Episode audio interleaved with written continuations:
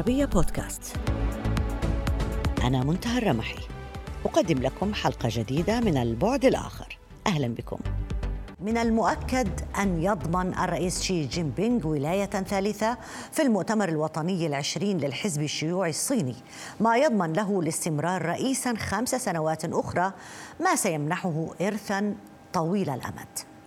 عام 2012 كان الفصيلان المسيطران على الحزب هما كتلة توامبي التي الذي يقوده رئيس الوزراء لي كين جيانغ والرئيس السابق هو جين تاو. وعصبة شنغهاي النخبوية ويقودها الرئيس السابق جيانغ زيمين. لذلك يبدو تشي حلا وسطا مناسبا لا سيما أن حملته المناهضة للفساد خلصته من خصومه وساعدته مع سياسته الخارجية على تعزيز شعبيته. لكن التباطؤ الاقتصادي المتفاقم بسبب سياساته الصارمة لانتشار فيروس كورونا خلف استياء داخل الحزب.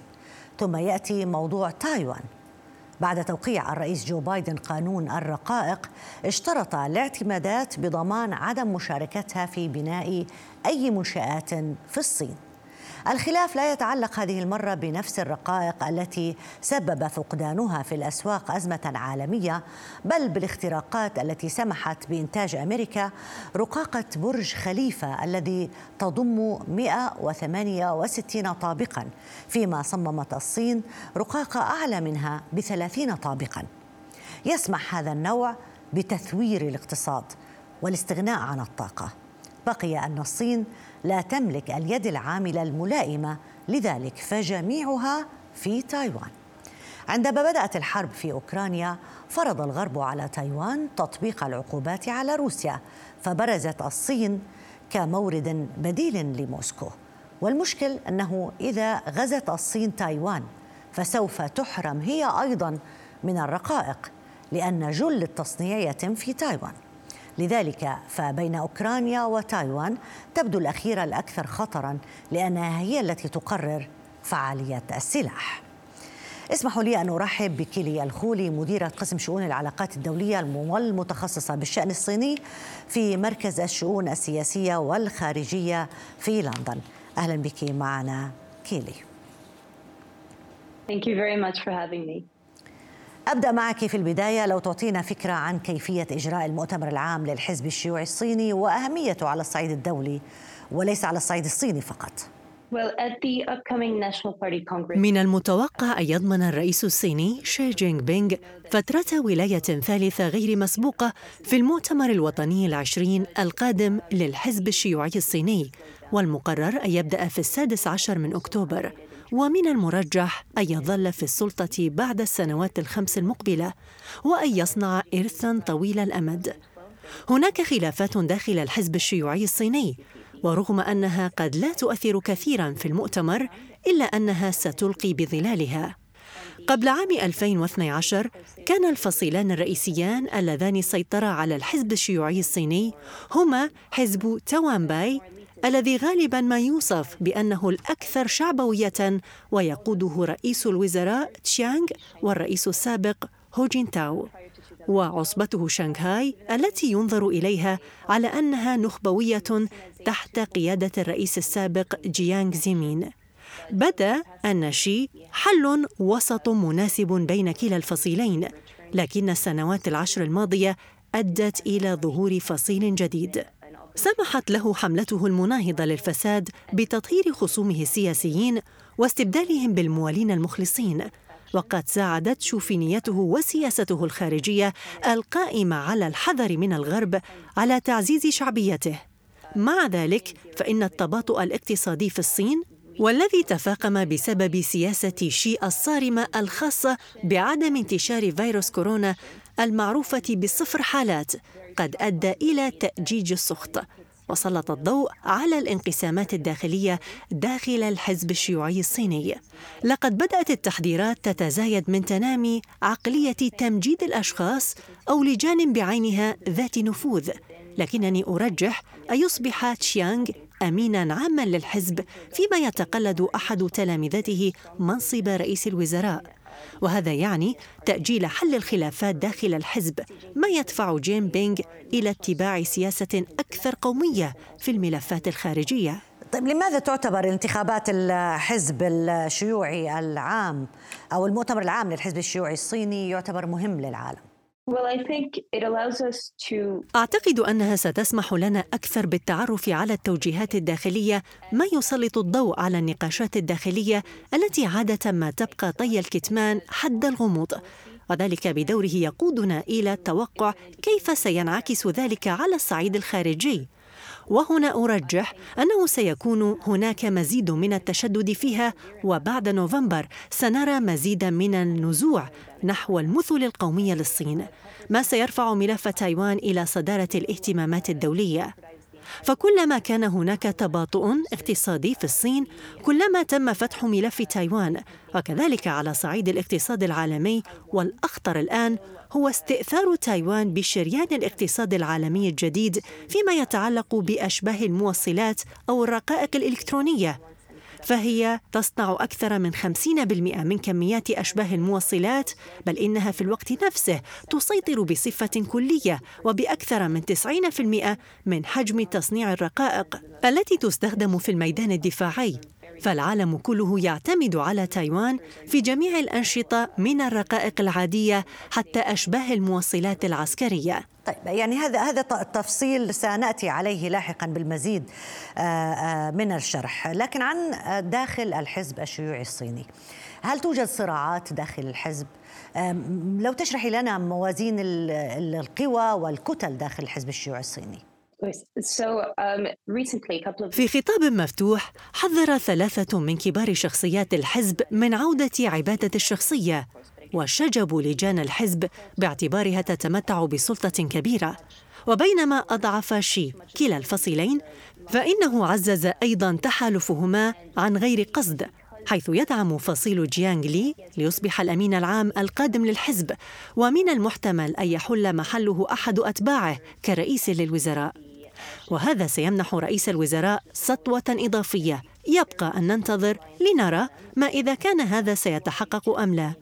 لكنه ايا كان الأمر يشير إلى صراع داخلي على السلطة سوف يشتد في ظل ولاية شي الثالثة.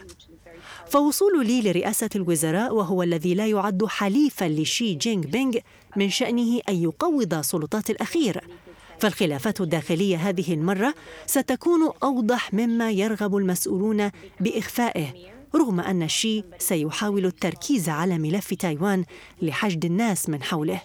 لكن المشكلة في الصين أن الخلافات الداخلية في دوائر صنع القرار تتزايد في ظروف مثل التي تعيشها في السنوات الأخيرة ولا سيما مع أزمة كورونا ونسق التباطؤ الاقتصادي.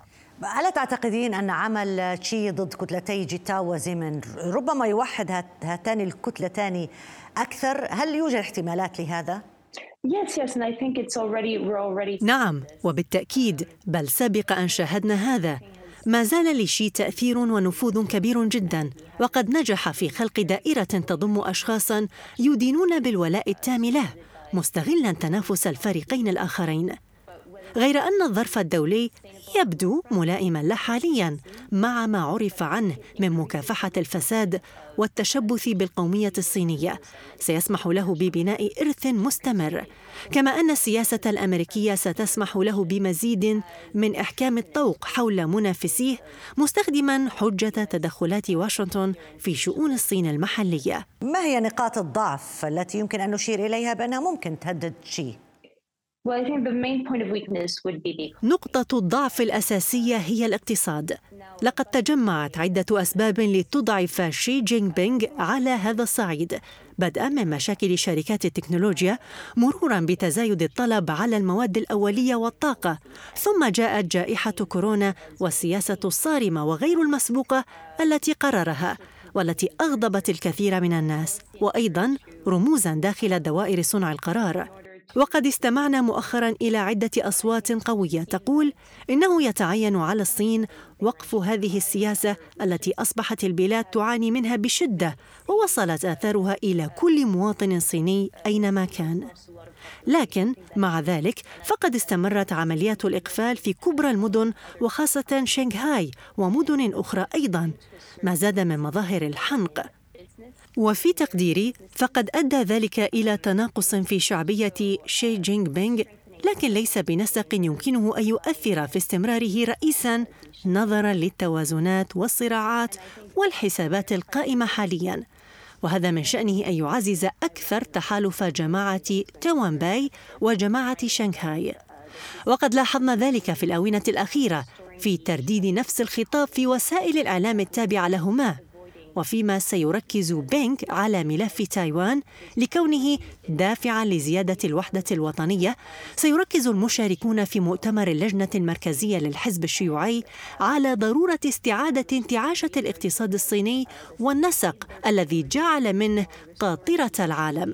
ولذلك ينبغي تركيز الجهود فقط على هذا الجانب. وهذا ما يدفع إلى ضرورة تجنب التصعيد. لكن أولوية بينغ ستكون إعادة بناء الصين وتكريس وضعها كقوة عظمى على جميع المستويات أكبر من ذي قبل وبصفة نهائية. ما سيمنحه وضع الزعيم المتمتع بإرث كبير غير مسبوق. ولذلك فإن إعادة التوحيد مع تايوان سيكون حجر الأساس وأمرا مهما جدا لبينغ. طيب مع بداية القرن الحالي كان الحديث عن شكل جديد من الإمبريالية الصينية. كان ابتعاد تقريبا عن المثال الشيوعي الماوي.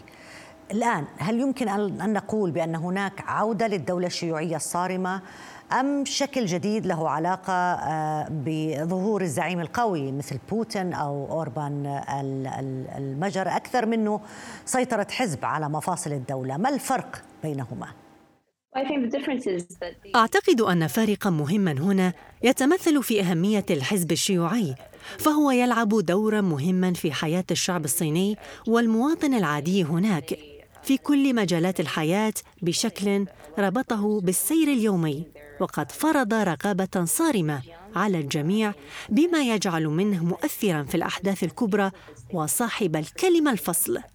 ربما باتفاق الجميع وخاصة التي تتعلق بأحداث تيان آن مين مثلا والتبت وكل الانفصاليين. كما أن ما ساعده عدم رؤية استبداديين جدد يظهرون في البلاد ويكونون محل حنق شعبي. وذلك منذ غياب الزعيم ماو تسي تونغ. لكن من يعرف؟ ربما تسوء الأمور في المستقبل. ننتقل معك لملف كورونا. لماذا كل هذا التشدد والصرامة في موضوع آه، آه، في الإجراءات التي تتخذها الصين؟ الكثيرون لا يفهمون الاستمرار بها رغم تخفيف الإجراءات في كل دول العالم آه، تقريبا. يعني وأنت تقولي بأن هذا الموضوع أثر أصلا على الاقتصاد الصيني. نعم لقد أثر كثيرا. لقد شهدنا أساليب صارمة جدا من عمليات الإقفال ومثلا في شنغهاي تقررت عمليات إقفال في وقت لم يكن السكان يملكون الطعام ولم يسمح لهم بمغادرة منازلهم لفترات طويلة جدا. وكان الأمر أسوأ أيضا على المصابين حتى لو لم يكونوا يعانون من أعراض فقد كانوا في وضع السجناء بل حتى الحيوانات الأليفة عانت من هذه السياسة ونفق بسببها بعضها. إنه أسلوب صارم وفريد من نوعه في مواجهة كورونا. وعلى خلاف العالم أجمع لم تتعلم الصين كيفية التعايش مع الفيروس والتعامل معه. ربما سبب قلقهم الكبير من التسبب في موجة أخرى. حتى وإن كان عدد الإصابات أقل بكثير من بداية الجائحة كما وخطورة. ولكن الرئيس شي جينغ بينغ هو الذي يقف وراء هذه السياسة. ربما لأنه يعتقد أنها الأكثر ملائمة في شعب كبير جدا من حيث عدد السكان. ولكن أيضا هناك تقارير تتحدث عن كونه يستخدمها لفرض ارائه وبرامجه. لكن من الجانب الآخر تسببت السياسة في انقسامات داخلية لا سيما مع مشاكل التلقيح وتوزيعه. وحتى ولو كانت الصين قد صنعت لقاحين إلا أنه لاحقا بمقارنتهما مع بقية اللقاحات الغربية تبين نقص فعاليتهما. لو نتحدث عن مستقبل العلاقات الخارجية في ضوء المؤتمر آه، ومع ترجيح فوز تشي ما الذي ترجحينه هنا؟ كيف سيكون مستقبل هذه العلاقات؟ نرى بأن الصين تركز في السنوات الأخيرة على خلق البدائل للمؤسسات الغربية التي تتخذ الطابع الأمريكي وحتى تلك التي تقع تحت مظلة الأمم المتحدة. وهي تسرع الخطى في بناء الشركات التكنولوجية العملاقة وتعزز المؤسسات التي كانت وراء إنشائها مثل منظمة التعاون لشنغهاي وأيضا البريكس. وتعول الصين في هذا على نقاط الضعف التي بدت على النظام العالمي الجديد. ويعتقد ساستها أنه في المستقبل ستكون هناك دول أقل ترغب في الاستمرار بالتبعية لمنظومات الغرب. وأن الكثير من الدول ستكون مستعدة للحاق بركب عالم متعدد الأقطاب. لأن ذلك سيمنح أي دولة في العالم مزيدا من المرونة في تحقيق مصالحها الاقتصادية وأيضا السياسية. والأمر الجدير بالإشارة أن هناك عددا لافتا من الدول ترغب في الانضمام إلى تجمع البريكس فتجمع مثل هذا سيسمح لدول العالم بأن تكون بمنأى عن عقوبات الولايات المتحدة الأمريكية التي تفرضها على جميع الحكومات سواء أطراف النزاع معها أو حتى الصديقة للولايات المتحدة في حال راعت مصالحها القومية لا الأمريكية وأيضا سيسمح ذلك بإيجاد هيكل مالي منافس للصندوق النقد الدولي وهو مؤسسة سياسية بامتياز خاصة من وجهة نظر الصين وماذا عن تايوان؟ فيما يخص تايوان لا يكون هناك غزو كامل لتايوان بسبب الكلفة الباهظة والصين تعرف أن العالم لا يسمح بذلك وأن العقوبات ستكون قاصمة وأن حل بينغ هو التفاوض مع تايوان لإيجاد وضع مشابه لهونغ كونغ وماكاو في إطار دولة واحدة ونظامان. وهناك قناعة لدى الصين بأن الحرب الروسية في أوكرانيا أدت إلى إضعاف النظام الدولي وأكد شكوك الصين في أنه من غير المحتمل أن تتدخل أي دولة عسكريا في الدفاع عن تايوان بما في ذلك الولايات المتحدة.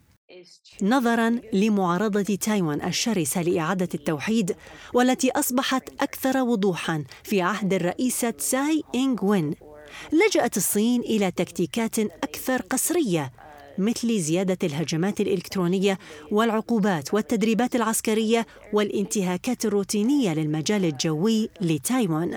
ستكون الخطوة التالية هي فرض الحجر الصحي على الجزيرة لتقويض سيادتها وخنق اقتصادها ببطء حتى يتم التوصل إلى اتفاق. كما أنه لن يكون مستبعدا أن تضم الصين جزيرتين داخل أراضي تايوان كما أنها قد تفرض الإغلاقات والإقفال. وفي ظل الحجر الصحي لا يزال من الممكن السماح لشحنات معينة من البضائع بالمرور لكن هذا يمكن أن يتطور إلى حصار كامل تحدد خلاله الصين نوعية وكم البضائع التي يمكنها الخروج مما سيكون له تداعيات خطيرة على الاقتصاد العالمي فشركة تايوان لأشباه الموصلات هي أكبر شركة في العالم لتصنيع هذه الرقائق المهمة جدا بنفس أهمية الطاقة للاقتصاد العالمي. كما أن الرئيس الأمريكي قال إن بلاده ستوفر المساعدات لتايوان في حال الغزو وهو ما يفرض شكوكا إزاء ذلك. لحماية سيادة تايوان من الضروري عدم الوقوع في فخ شي الإيماءات الرمزية مثل زيارة الوفد للجزيرة هي استفزازات لا داعي لها يمكن أن تعرض تايوان للخطر وتغضب البلدان المجاورة لتهميشها لا ينبغي أن ينظر إلى الولايات المتحدة على أنها تتصرف بمفردها بشأن هذه القضية ولهذا السبب من الضروري العمل مع الدول المجاورة على تهدئة التوترات. وأيضا الشركات العملاقة ربما ستعمل على إقناع تايوان بالتفاوض. طيب وهذا يقودنا لموضوع لا يمكن تجاوزه وهو موضوع الحرب الإلكترونية بين بكين وواشنطن. إلى أي مدى آه، سيتأثر ستتأثر هذه الحرب أعتقد أنه لا يوجد من بديل آخر أمام البلدين سوى الاستمرار في الوضع الراهن أو تهدئته شيئا فشيئا بعد تحقيق المكاسب السياسية الداخلية. الهجمات الإلكترونية والحرب السبرانية مستمرة منذ سنوات لكن كلا البلدين يعرفان أن الطرف الآخر مثله هو قوة نووية ولذلك فإن من مصلحتهما الاثنتين عدم الانجرار وراء الاستفزاز أو التهديد لكن الهجمات السبرانية ستستمر آه، وموضوع الأشباه الموصلات أو الرقائق الإلكترونية ما مدى خطورة هذا الموضوع برأيك في الصراع بين الطرفين؟ Well, on the one hand, uh, because من ناحية يقلل هذا الموضوع من احتمالية حدوث غزو واسع النطاق لأن الصين تعتمد أيضا على أشباه الموصلات في تايوان. من ناحية أخرى سيقود العديد من الدول والشركات الدولية القوية للضغط على تايوان للتفاوض مع الصين. فشركة تايوان كما قلت هي أكبر شركة في العالم لتصنيع أشباه الموصلات. الدور المحوري لتايوان في سلاسل التوريد العالمية سلاح ذو حدين. لكن هناك مصالح اقتصادية حيوية بالنسبة إلى الصين. فلو نجحت الصين في استعادة تايوان بطرق سلمية فإنها بذلك لا تكون قد سيطرت فقط على منطقة جنوب بحر الصين وإنما على ما يمكن اعتباره الطاقة البديلة الحقيقية في العالم وسيجعلها ذلك متحكمة به. وهناك دول أصبحت تركز على صناعة أشباه الموصلات. وفي الآونة الأخيرة شاهدنا كيف أن الولايات المتحدة قررت موازنة ضخمة لمساعدة الشركات المصنعة تبلغ نحو 54 مليار دولار. كما خصص الاتحاد الأوروبي موازنة ب 43 مليار يورو لدعم هذه الصناعة لمضاعفة الإنتاج بحلول عام 2030 ومؤخرا أعلنت شركة أخرى أنها ستخصص نحو 20 مليار دولار لبناء أول مصنع في الهند لإنتاج أشباه الموصلات. لكن تحقيق هذا الأمر بما يسمح بلوغ مرحلة التصدير سيتطلب عدة سنوات لأن ذلك يتطلب أولاً الوصول لنفس خبرة تايوان والأيدي العاملة هناك في هذا المجال. كل ذلك يعني أنه سيكون هناك تصعيد في السنوات التي تفصلنا عن التخلص من الحاجة لتايوان. كما أن الصين بدورها استثمرت كثيرا في صناعة أشباه الموصلات. لكن المشكل الحقيقي أنه ما من عامل على وجه الأرض له خبرة العامل التايواني في هذا المجال. ولذلك فإن الصين قررت برامج استقطاب لليد العاملة هناك بجلبها إلى الأرض الأم عبر سلسلة حوافز من ضمنها نقل أسرة كل عامل بأكملها وتوفير نفس المدارس لأبنائه وغيرها. ولكن مع ذلك حتى الآن ما زالت الصين تفتقر لنفس التكنولوجيا المطابقة لتايوان. ما تداعيات هذا الملف طالما نتحدث عن الوضع الحالي والآني وليس منتظار المستقبل حتى تتطور هذه الصناعات في دول أخرى. ما تداعيات هذا الملف على الملف الروسي؟ So من ناحية أجبرت الحرب الروسية على أوكرانيا موسكو على التوجه إلى الصين وهنا لم يكونا حقيقة حليفين قويين في الماضي. فالعقوبات الغربية الصارمة على روسيا دفعتها إلى ذلك وجعلتها تلجأ إلى بكين رغم الخلافات العقائدية الكثيرة والتي تعود لعقود طويلة رغم انتمائهما التقليدي للمعسكر الشرقي. وهناك رغبة مشتركة للبلدين في مجابهة الولايات المتحدة ونفوذها وهيمنتها. ذلك ما دفعها ظرفيا إلى الاقتراب من بعضهما. لكنني أعتقد أن وضع روسيا حاليا أضعف من الصين. فالتحالف أكبر ولكن الشراكة أضعف وغير متوازنة. فيما يتعلق بأشباه الموصلات فإن الأسلحة الحديثة تعتمد على الرقاقات وخاصة بالنسبة إلى روسيا. فمن يمتلك الرقاقات الأقوى والأحدث يملك السلاح الأقوى. ولذلك فإن جبهة تايوان تعد أخطر بكثير للعالم من جبهة أوكرانيا. وتعمل روسيا على الاستفادة من حضور الصين في عدة دول وتجمعات لتعزيز المؤسسات التي ترى موسكو أنها بديلة عن مؤسسات الغرب مثل بريكس وغيرها. وبالنسبة إلى الصين فإن لها اليد الطولى حتى الآن رغم أنها تعتمد على روسيا في التزود بالطاقة. شكرا جزيلا لك كيلي الخولي مديرة قسم شؤون العلاقات الدولية والمتخصصة بالشأن الصيني في مركز الشؤون السياسية والخارجية في لندن. ألف شكر لك على المشاركة معنا. إلى هنا تنتهي حلقة اليوم من البعد الآخر. يمكنكم دائما متابعتنا على مواقع التواصل الاجتماعي تويتر فيسبوك ويوتيوب. إلى اللقاء.